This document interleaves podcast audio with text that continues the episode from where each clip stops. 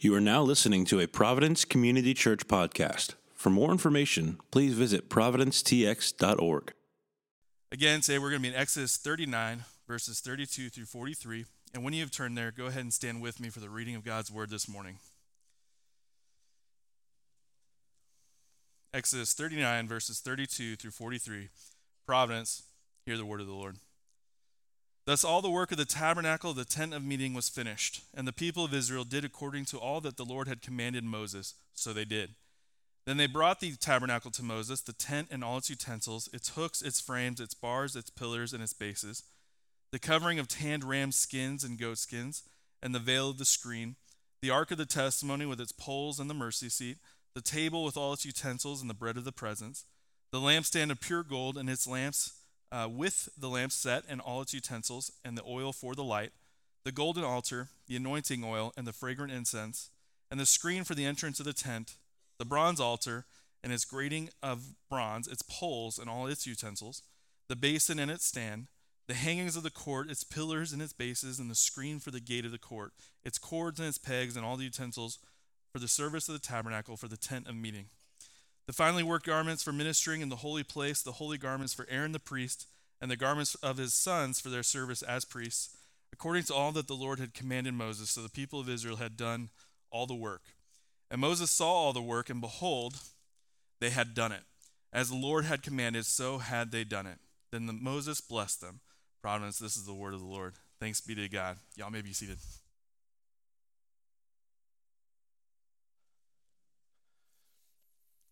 Good morning, everyone.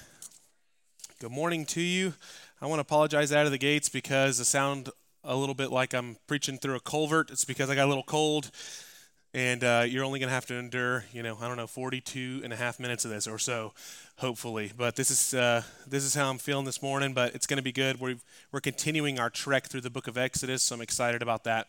Uh, my name's Kort. I'm one of the pastors here at the church. If it is your first time, we're grateful you're here. Glad you made us uh, part of your week, and we hope that you enjoy yourselves uh, with us this morning. Last week, uh, we talked a, a, lot about the abundant generosity of the Israelites as Moses made his way down the mountain with the two tablets of stone that had been etched with the finger of God. The law was written on these tablets. Now, of course, we know this is the second set. It's not the first set. The first set was broken by Moses in anger as he come, he came down the mountain the first time, and the children of Israel are worshiping the golden calf. He goes back up the mountain, comes back down with the two new sets of the Ten Commandments.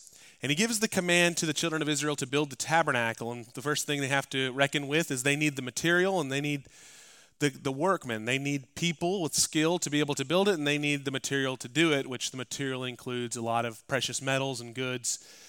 And the scripture records that what we would not expect happens that they overwhelmingly respond to this. And the generosity is so overwhelming that Moses says, Hey, we have more than enough to be able to build what it is that God calls us to build. And so we're picking up on the back end of that as they build the tabernacle. We're picking up at the tail end where Moses inspects and sees that they did it exactly how they were supposed to in complete obedience to the command of God. And so that's really the focal point of my sermon this morning and our topic as we go through the scripture, and that is the nature of obedience to God's word and the blessing that comes from it. And so naturally, we have to talk also about the inverse of that, which is the nature of disobedience and the curse that comes along with that. And so that's kind of the focus that we have. Now, before I pray for us, I've been tasked with just a quick announcement. So if you are a guest or if it's your first time here, this is more of just two minutes or so of a family announcement discussion. And uh, I apologize for it. We'll get right back into the text as soon as I can. Uh, for those of you who are members, you know that we've been in the process of trying to raise the funds in order to pay off our property that we, by the grace of God, purchased last, uh, I guess it was last March. Uh, am I right on that? Last March, February, something like that.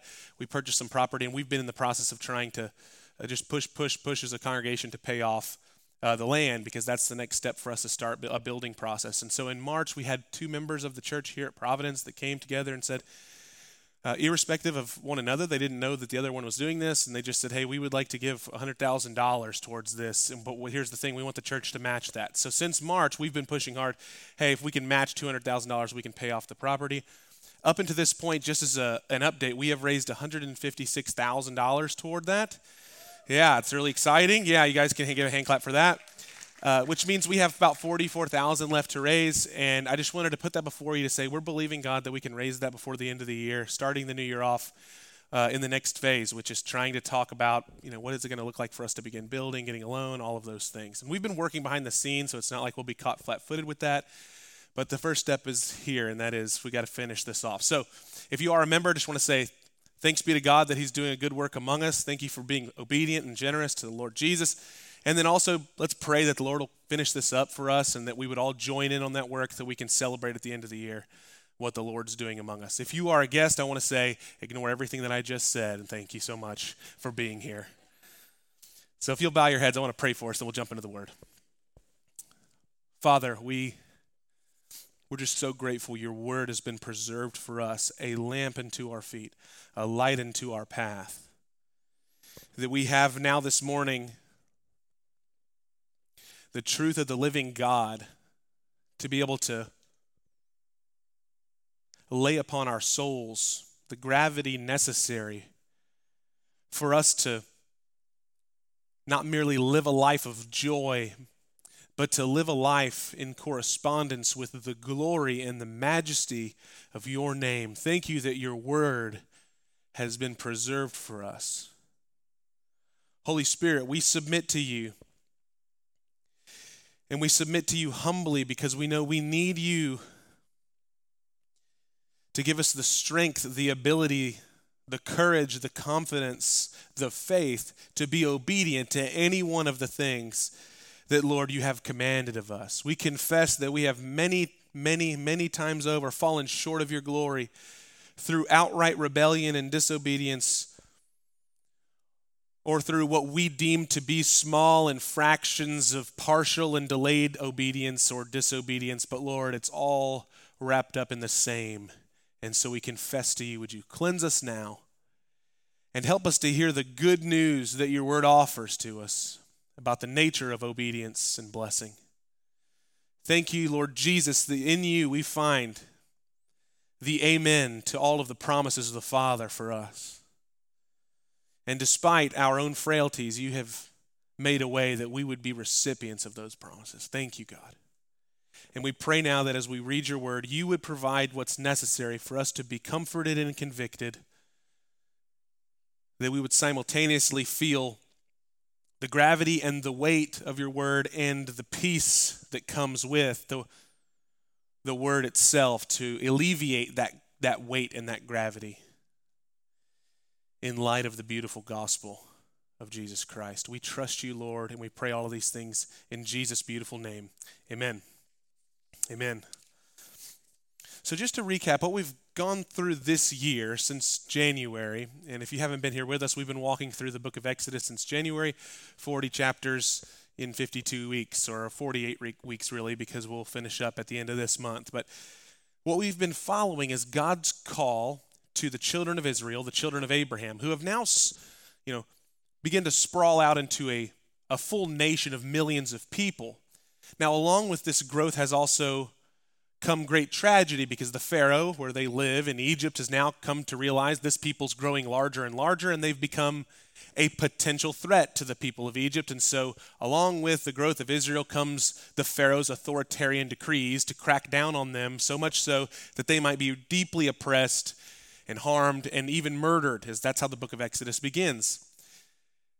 And so, with that, there comes a calling to a man named Moses from God that he might go and see the redemption of the children of Israel out of the land of Egypt, out of the house of slavery and bondage, and into the promised land. But the in between is an important portion of God's command because over and over again, God has this statement in the book of Exodus I call my people out of the land of Egypt that they might worship me on this mountain. Well, what mountain is that? That's Mount Sinai. That's where we've really been focused the last 13, 14, 15 chapters is this, this area of Mount Sinai where God's speaking to Moses and speaking to the people of Israel through Moses. And on the mountain, God said, There will be worship of me, worship of my name. That's what he called them out to do. Now, what we see is that Moses comes down with commands. These commands are etched in stone. They're the moral commands of the Ten Commandments or the Ten Words. But there's other commands, and in particular, what we're focusing on this morning is the first physical task that the children of Israel are given by God. And that physical task is to build for him a tent, a house of dwelling, that he might meet. That's why it's called the tent of meeting, that he might meet with the people of Israel through their representative, their high priest, or Moses, and speak with them, commune with them, be with them. Now, what I want to point out to you is that for us as New Testament Christians, there's not always that one to one correlation, that it's exact between the way in which we operate now in the New Covenant and the Old Covenant, how they operated, but there's always a correlation. There's always something that we might draw from what's happening in the Old Covenant to the New. And here we see that just like in the Old Testament, there's an inextricable link in the New Testament between worship and obedience. So come worship me on this mountain, and what just so happens to happen on that mountain is the giving of the law. Obedience and worship are interconnected, they're not two different things like ham and eggs. Okay? They are one thing. Worship and obedience go together. We worship God with our hearts through faith. We worship God with our minds through study and meditation on God's word. But we worship God with our strength and with our soul through active obedience to his commands. So Jesus said when he was asked, What's the greatest commandment that God had ever given? He says, Here it is, Hear, O Israel, the Lord your God, the Lord is one, and you shall worship the Lord your God. No, love the Lord your God. Well, these are both the same. Loving the Lord your God with all your heart, mind, soul, and strength, and worship are interconnected as the greatest of the commands of the law. Jesus said that all of the law and the commandments hang upon this love, this worship, that we will be obedient, in other words, to the law of God or the commands of God if we love our God with all of our heart, mind, soul, and strength. So, what we see here in this passage is Moses goes out and he now inspects the work that the people have done on the tabernacle. And we, just like we should not have expected for them to be extremely generous, if you have walked with the children of Israel so far through their journey, you would not expect them to do what they do here, which is they nail it. They do a great job. I want to read verse 32 and verse 42 for you because there's not anything in your scriptures that's accidental. And the writer Moses wants you to know just how great a job they did being obedient to God's words and plans. Let's start with verse 32. Moses writes, Thus all the work of the tabernacle of the tent of meeting was finished, and the people of Israel did, here we go, quote, did according to all that the Lord had commanded Moses, so they did. Now, in case you're thinking, well, you're reading into that a little bit, let's go back to verse 42. So I'm reading on. Just to reiterate, quote, according to all that the Lord had commanded Moses, so the people of Israel had done all of the work. Verse 43. And Moses saw all the work, and behold, they had done it. Sounds a little repetitive, right? Okay, but then he goes on, as the Lord had commanded, so they had done it. So what do you think if you know if you've ever been in an English class, what do you think you should be picking up on? The repetition is the point. They, Moses wants you to know they had done exactly what God had commanded them through Moses' voice. And this is probably like one out of three times that ever happens in the Bible, where it's like they did exactly what God said. And then watch this. Then Moses blessed them. Now, this here gives us an illustration of what will be both Moses' final words to Israel, Joshua's final words to Israel, and in many ways, the framing discussion from this moment onward to Malachi of the children of Israel and their history with God. And that is this Choose you this day whom you will serve. Will you serve the gods of your fathers before Abram was called? Or will you serve the Lord your God who brought you out of the land of Egypt? And that choice, that obedience or disobedience, is what's being framed here with Moses you see, because when they brought the when Moses brought the first set of tablets down, remember there was disobedience on display, the golden calf being worshipped. When he brings the second set of tablets down, we see obedience and obedience in perfection. In the first instance, what happened was cursing. The children of Israel were killed by the sword. The children of Israel had to drink the powder of their own idols, ground down to dust. And in the second instance, the result was blessing. Moses turned and blessed the people of Israel. Now, I want to read to you the final words of Moses because I think it's important for us to understand the nature of obedience and blessing and disobedience and cursing. This is Deuteronomy chapter number 30. If you have your Bibles, you can turn there. And I'm going to be reading verses 15 through 20. This should also be put up behind me Deuteronomy 30, starting in verse 15. This is Moses at the end of his life. Now, he's been with the children of Israel for 40 years now in the wilderness. He's now seeing the promised land, but he will not go over. And he says this See, I have set before you today life and, de- life and good, or death and evil. See the two connections here life and good, death and evil. If you obey the commands of the Lord your God that I command you today, check this out by loving the Lord your God, once again, those are connected, by walking in his ways and by keeping his commandments and his statutes and his rules, then you shall multiply and live, and the Lord your God will bless you in the land that you are entering to take possession of it. Okay, so the first connection is obedience and blessing. Now, I want you to think this is very common in the scriptures, all the way from the beginning. Adam, Adam and Eve are given blessing with obedience. They have one command and one command alone. Verse 17, but if your hearts turn away and you will not hear, but you're drawn away to worship other gods and serve them, I declare to you today that you shall surely perish. You shall not live long in the land you're going over the Jordan to enter and possess. I call heaven and earth to witness against you today that I have set before you life and death, blessing and curse. Therefore, choose life that you and your offspring may live loving the Lord your God, obeying his voice, holding fast to him. For he is your life and your length of days, that you may dwell in the land that the Lord swore to your fathers, to Abraham, and to Isaac, and to Jacob. Many of us frame obedience to God's law mostly in terms of strictures that God is restraining us from certain components and elements of joy that we would have if we otherwise did not serve God. If we otherwise were not grown up in a religious household, then we could have fun like all our friends. If we otherwise were not bound in conscience to this God of our parents, then perhaps we could have more free joy in doing whatever it is that we wanted to do, pursuing whatever career we wanted to pursue, chasing whatever dreams we wanted to chase. But because we've been restrained by God, therefore we have to be obedient to God, then we, we have to therefore be pulled back all of the deeper recesses of our longings, and we can't have that kind of joy. The Bible just does not, in any circumstances, give that indication. Now, there's parts of what I just said that are true, in that the cravings of your carnal and evil heart do not get to be satiated because it kills you. But that's God saving you from death, not keeping you from life. You see, the Bible's very clear on this. The constraints the law offers are like the constraints you give your toddler when you toss him into the deep of the pool before being able to swim. It's called a floating device. And you should be jailed if you don't give that constraint to your toddler. Because you should love your toddler, right? Protect your toddler, keep them from great harm.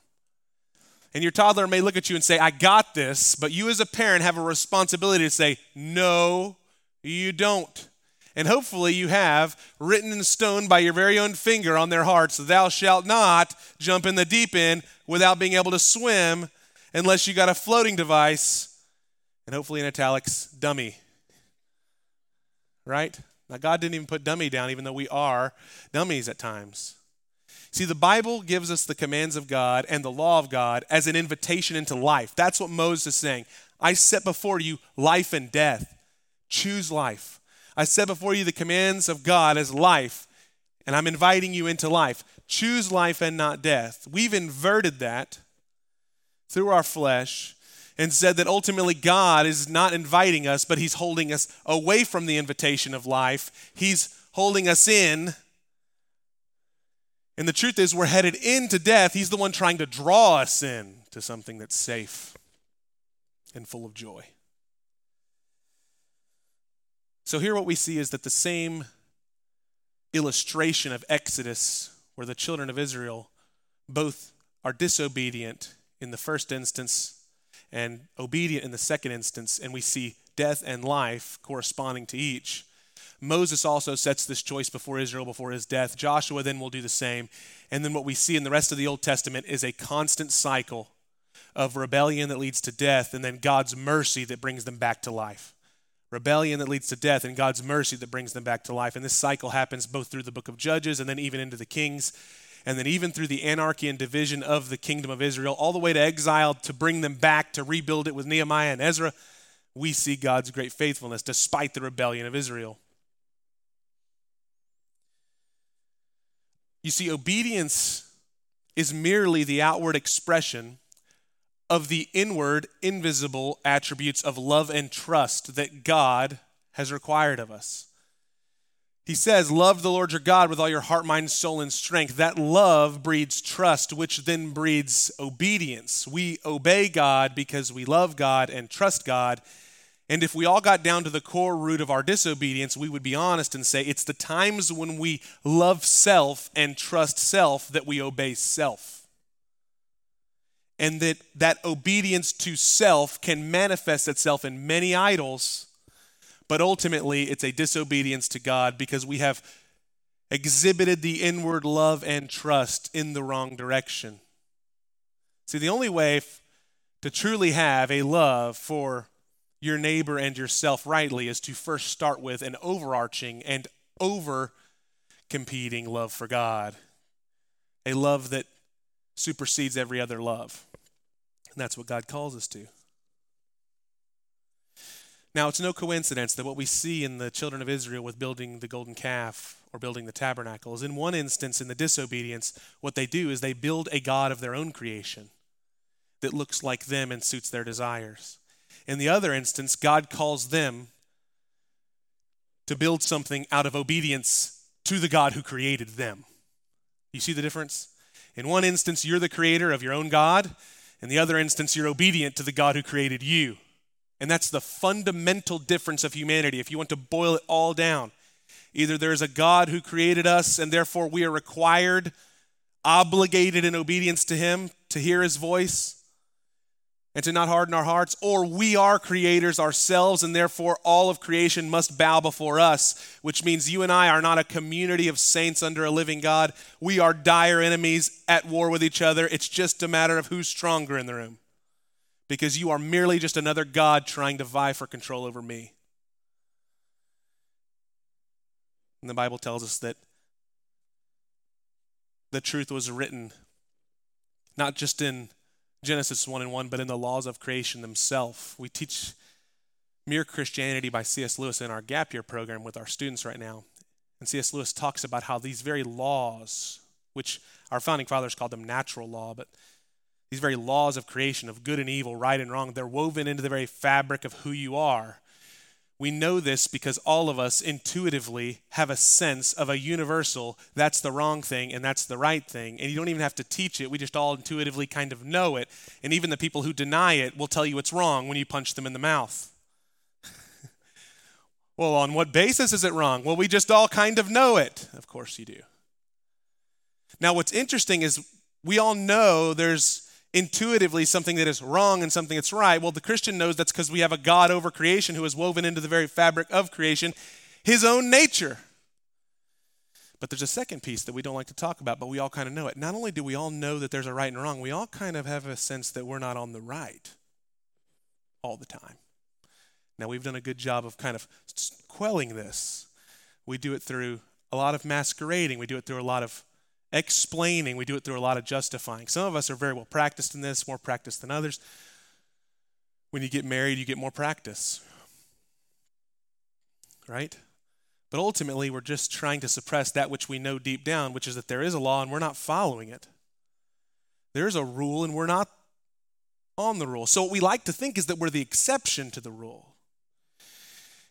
And if you ever wondered why people hated Jesus, is that he came down and said there are no exceptions to the rule he just came out and said, hey, it's not only that you, you know, are an adulterer if you openly cheat, it's you're an adulterer if your heart lusts. And then every human in the room started to squirm. And then he said, it's not just that you're a murderer if you're on America's Most Wanted, it's you're a murderer if you've ever had anger in your heart. And then everyone who went through traffic in Houston squirmed. And Jesus started to speak about things on the Sermon on the Mount in a way that wasn't very feather haired and nice. It was very strong and intense and made even the Pharisees angry at him. You see, the Pharisees were all about telling people they were going to hell, but then Jesus started saying things like, hey, maybe you're going to hell. They said, wait a, just a minute, we're the arbiters of hell. We tell people where they're going, where they're not going. You, who are you to tell me where I'm going? And Jesus just doubled the ante and said, You are of your father the devil, and my father told me where you're going. And that was it for them. If you ever wondered why they crucified Jesus, it's because, you know, he was not the feather haired preacher that you've been told. Now, that wasn't all of Jesus' message, though. Then he went on to say, But God has loved us so much that he sent his only son. Now, that's the key. Not only did he say, Hey, you're headed somewhere, but he said, But God loves you so much that he's going to cut you off at the pass. He's going to not merely just invite you into life, he's going to divert your path, like Saul of Tarsus, onto the path of life. That's great news.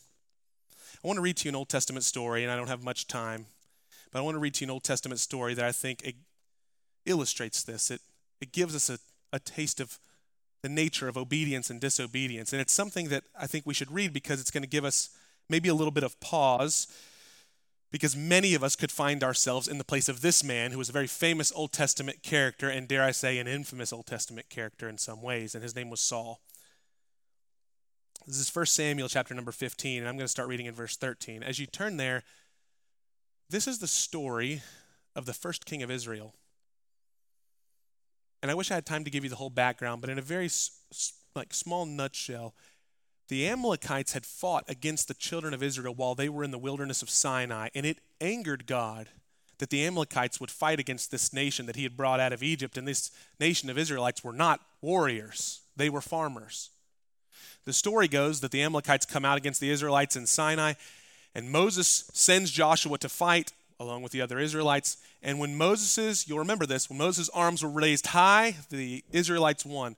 When his arms would droop, they would lose. So Aaron and Hur stood beside him and raised his arms, and they overcame the Amalekites, and the Israelites were able to flee and get away without being completely cons- consumed. But there's a line in that story that's often forgotten. It was forgotten in Saul's day too, where God promised he would have retribution on the Amalekites for what they did and they would be destroyed. But the iniquity of the Amorites would have to be complete. God, in his timeline, would be judging them righteously for all of the sins that they had committed as a nation.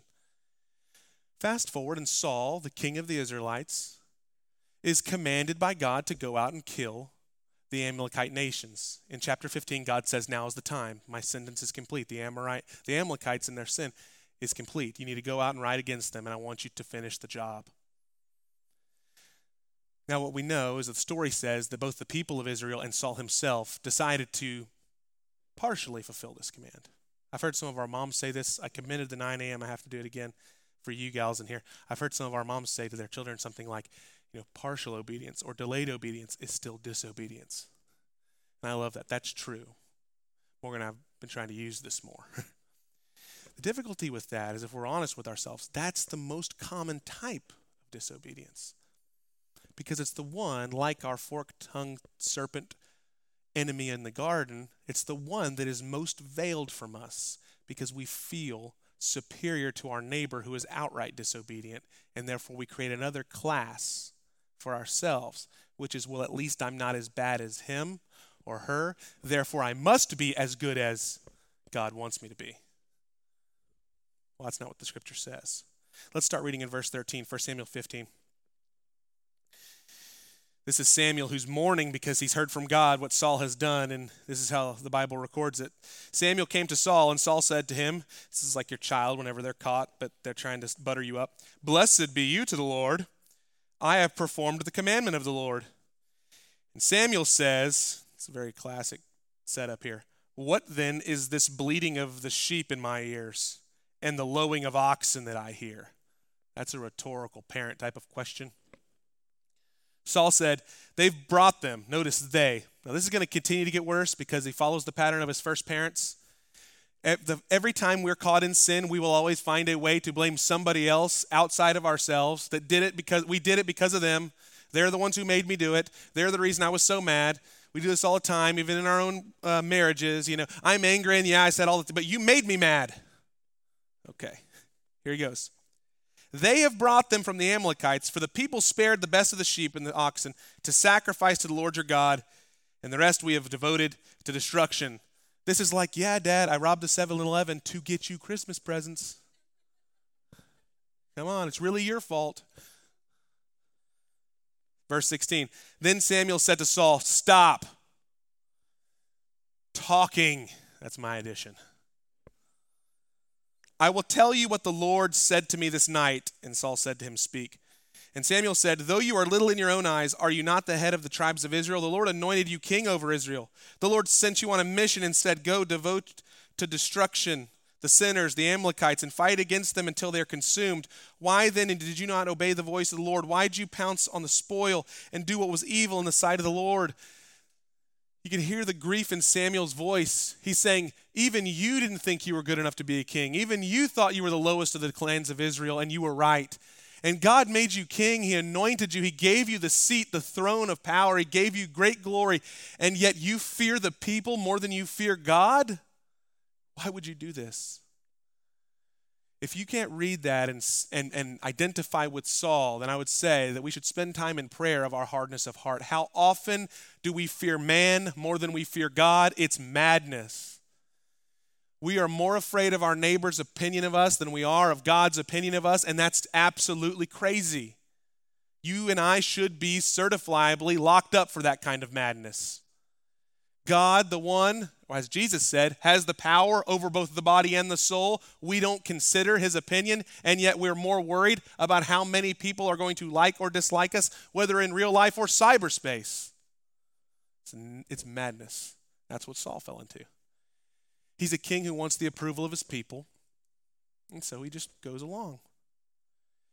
And friends, far too many of us, including myself, are too trivial with going along to get along as though God cares not about the daily decisions of our lives. Well, Samuel brought the harsh news. God does care.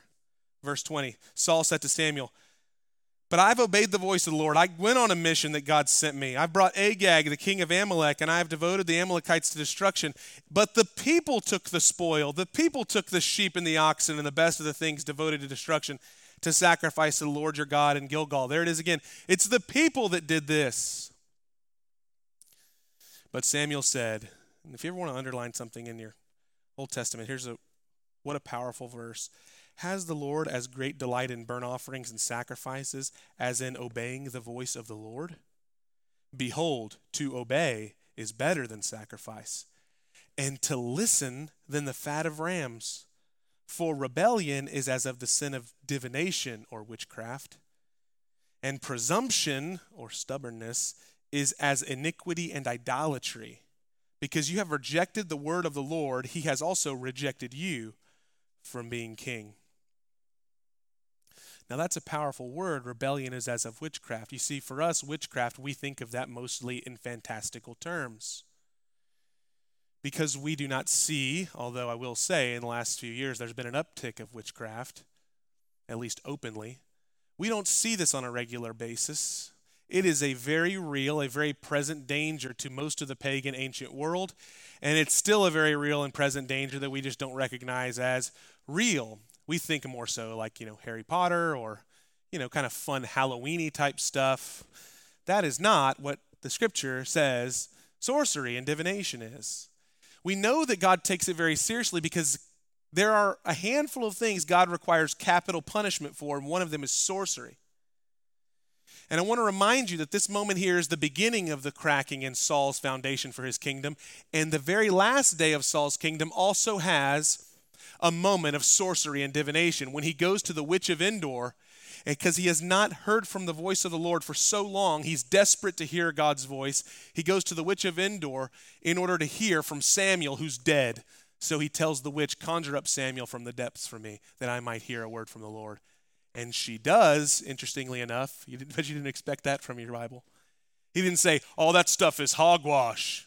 It didn't say that she was like Miss Cleo and she said, oh, I'll help you with this. You know, said he came up from the depths, meaning that this witchcraft, this sorcery, this pagan nonsense is not hogwash. It's spiritually dark and evil. And at its very heart, it's rebellion. Why would Samuel say that? Because ultimately, at the heart of even witchcraft or sorcery is a desire to consult anyone outside of God for what your life should look like, for wisdom, for guidance, for leadership. Consulting not the Lord your God, but consulting any other source, and you need a medium to do it. See, that's what our first parents did when they rebelled in the garden. It was not merely a kindergarten morality slip, it was a service to the serpent who lied to them. Because in order to distrust the words of God, our first parents had to trust the words of the serpent. And that's what we don't understand.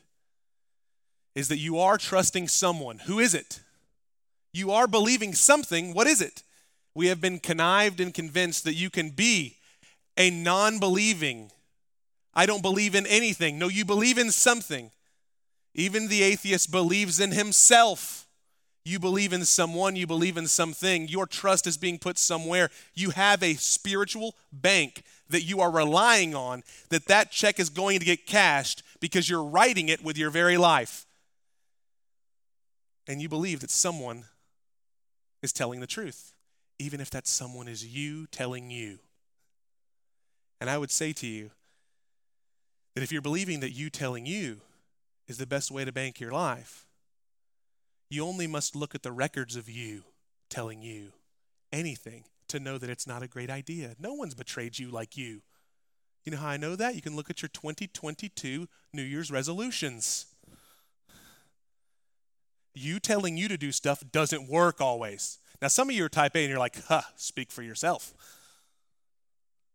But here's what I would say to the type A person even when your plans follow through, they still fall out at the depths of fulfillment. It's why you keep making more plans and you never, even when you fulfill your first plan, it doesn't end up in utopia. You need a new one. You see, Saul fell short here in a handful of ways. The first is, of course, pride.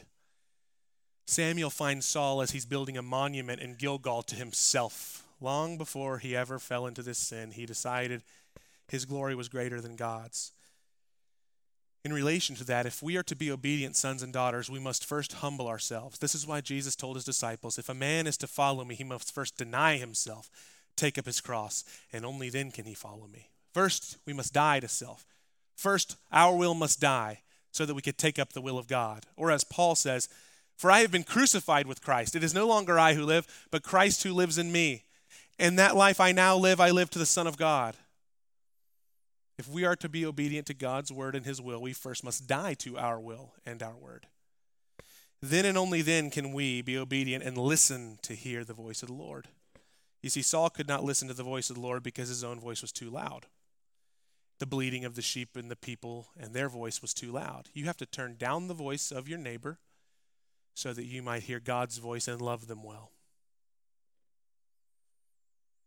And then finally, if we are to obey the voice of the Lord, we not only must humble ourselves before God, listen to his word, but respond in love that leads to obedience.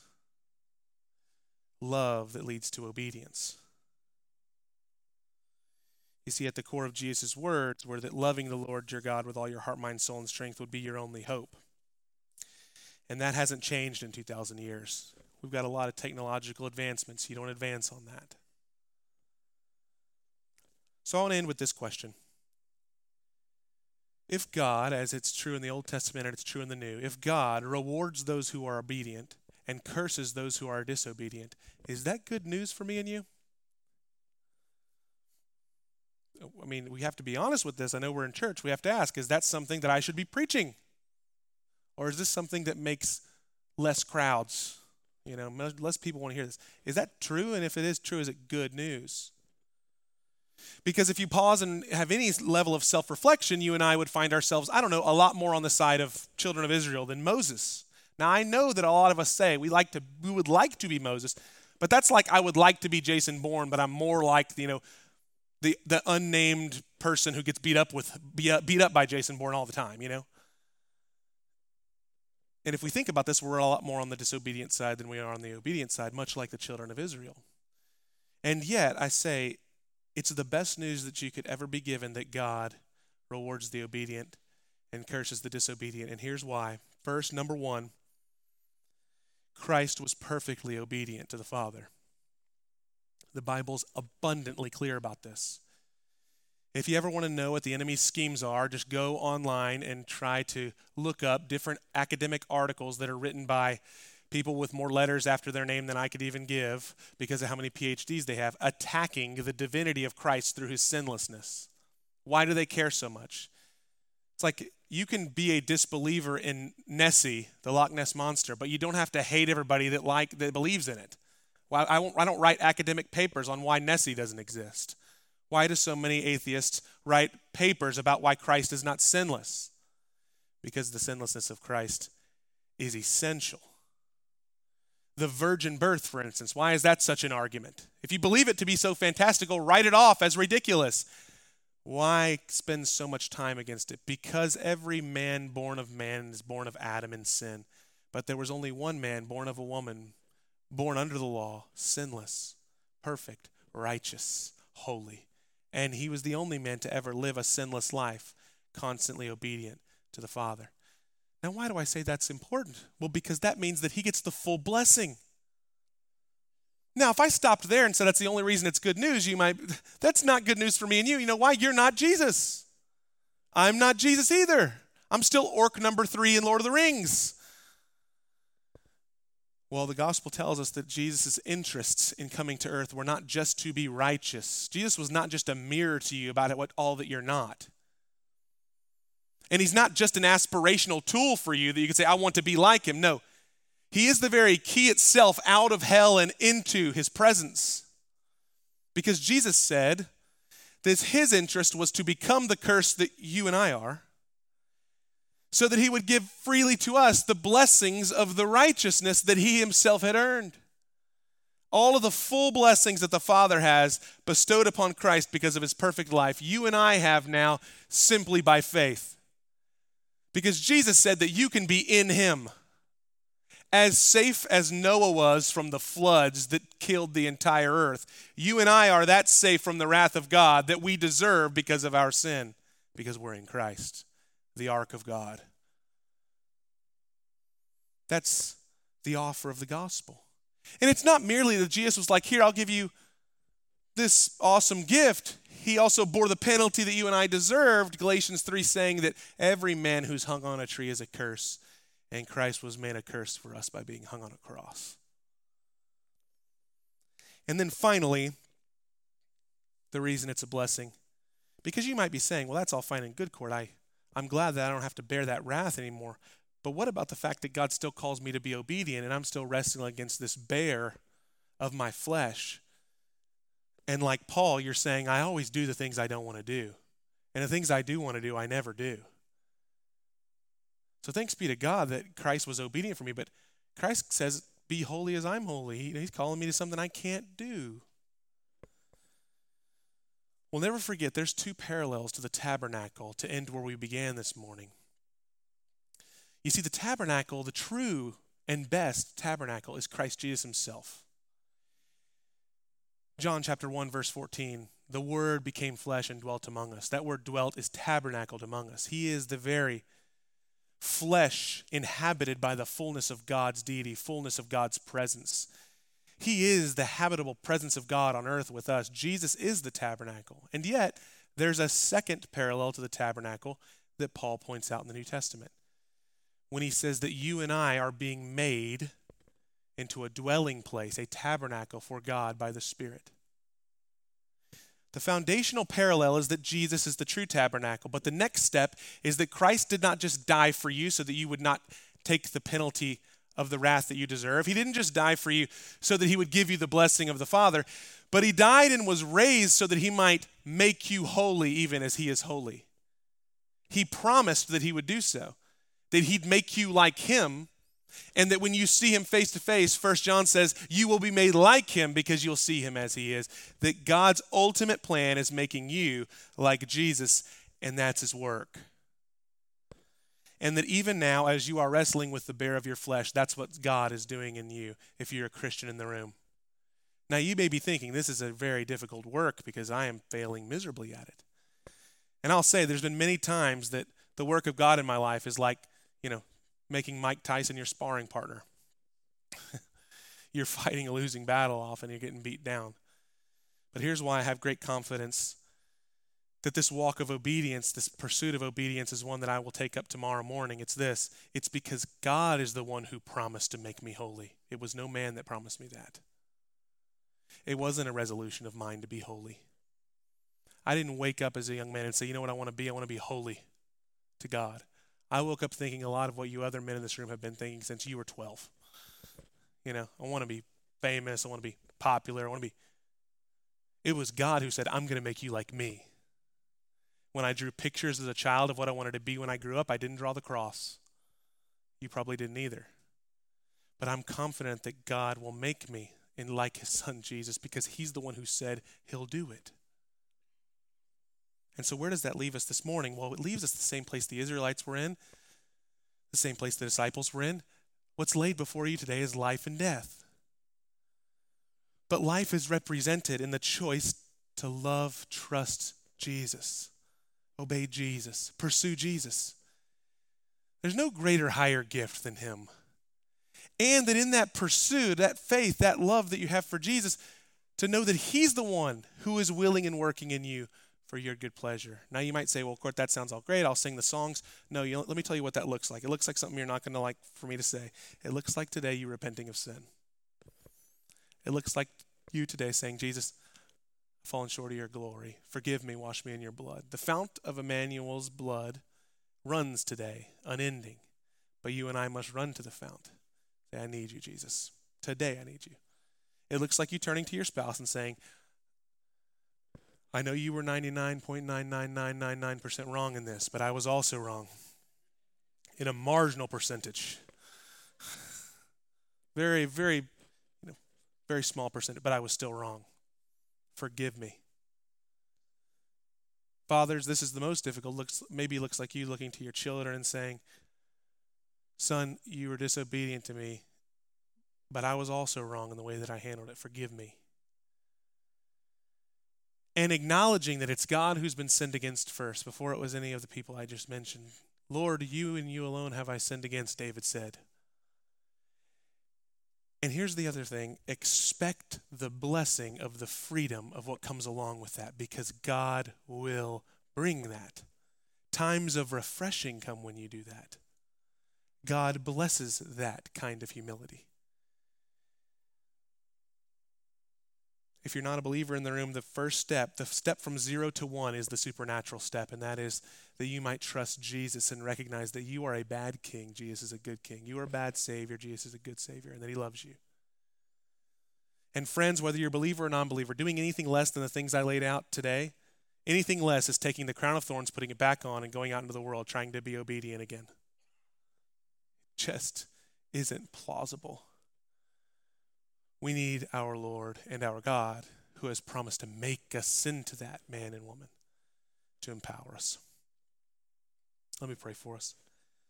Father, my feeble explanations can't give what you offer.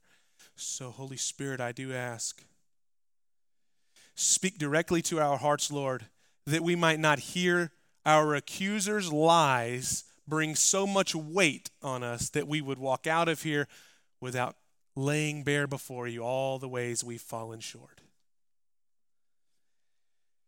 Silence our enemy that we might hear clearly the powerful word of the gospel that despite our worst, you have loved us and that you call us to yourself now. I pray for my friends under the sound of my voice that we might walk out of here feeling a hundred pounds lighter in the spirit because you have taken the burden of disobedience. The curse, you've taken it. And Father, we do ask that you would give us the great strength, dust us off, send us back out, the strength to look to pursue obedience this week so that we might bear the rewards of blessing. We love you, God. And we thank you in Jesus' good name. Amen.